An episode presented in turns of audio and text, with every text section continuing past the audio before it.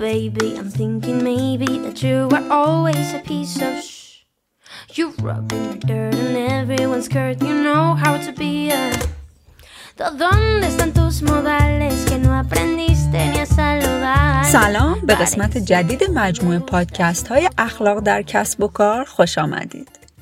تو قسمت قبلی راجع به business ethics یا همون اخلاق در کسب و کار صحبت کردم و گفتم هدفش چیه و می‌خواد به همون چی یاد بده.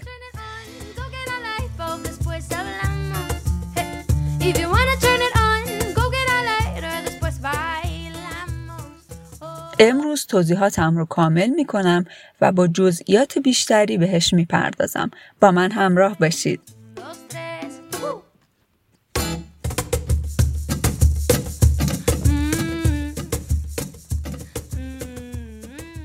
باور عمومی اینه که تنها هدف کسب و کار به دست آوردن سود اقتصادیه در حالی که این باور واقعیت نداره. همونطور که انسان تنها با هدف خوردن زندگی نمی‌کنه تنها هدف کسب و کار هم کسب سود نیست. هدف از کسب و کار در کنار کسب سود ایجاد و حفظ مشتریه. بنابراین کسب و کار هم هدف اقتصادی و هم هدف اجتماعی داره. اگر یک کسب و کار هدف اجتماعی نداشته باشه دیگه اسمش کسب و کار نیست. اسمش میشه کسب سود و به زودی هم از چرخه اقتصادی خارج میشه. چرا؟ چون ما در دنیای زندگی می‌کنیم که پایه و اساس فعالیت هامون رو انسان ها و افراد تشکیل میدن و اهمیت ندادن. به این موضوع باعث سقوط و خارج شدن کسب و کارمون از چرخه اقتصادی میشه.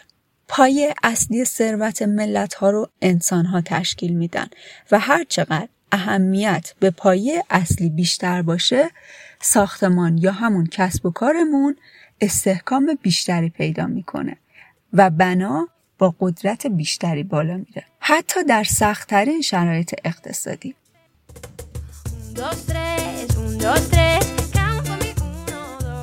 اخلاق کاری مجموعه قواعدیه که هر کسب و کاری برای حفظ بقای خودش و محکم شدن پایه‌هاش بر اساس ندای وجدان و فطرتش باید رعایت بشه. هرچند که الزام خارجی در رعایت کردنش وجود نداره و در اکثر کشورها هیچ قانونی تعبیه نشده برای رعایت اخلاق کاری یه مثال می‌زنم. تصور کنید من از یک منشی کلینیک زیبایی به خاطر ادبیات بدش و رفتار نادرستش شکایت کنم. صد درصد شکایت من به جایی نمی‌رسه چون هیچ قانونی در این باره وضع نشده.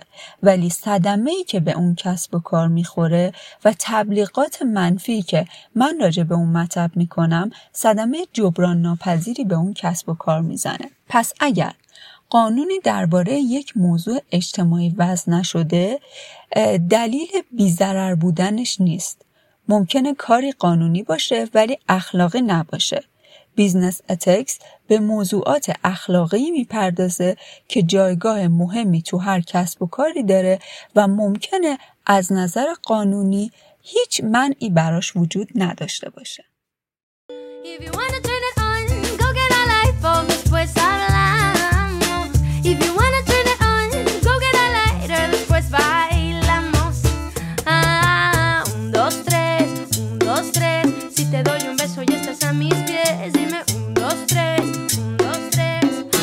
La, la, la, la.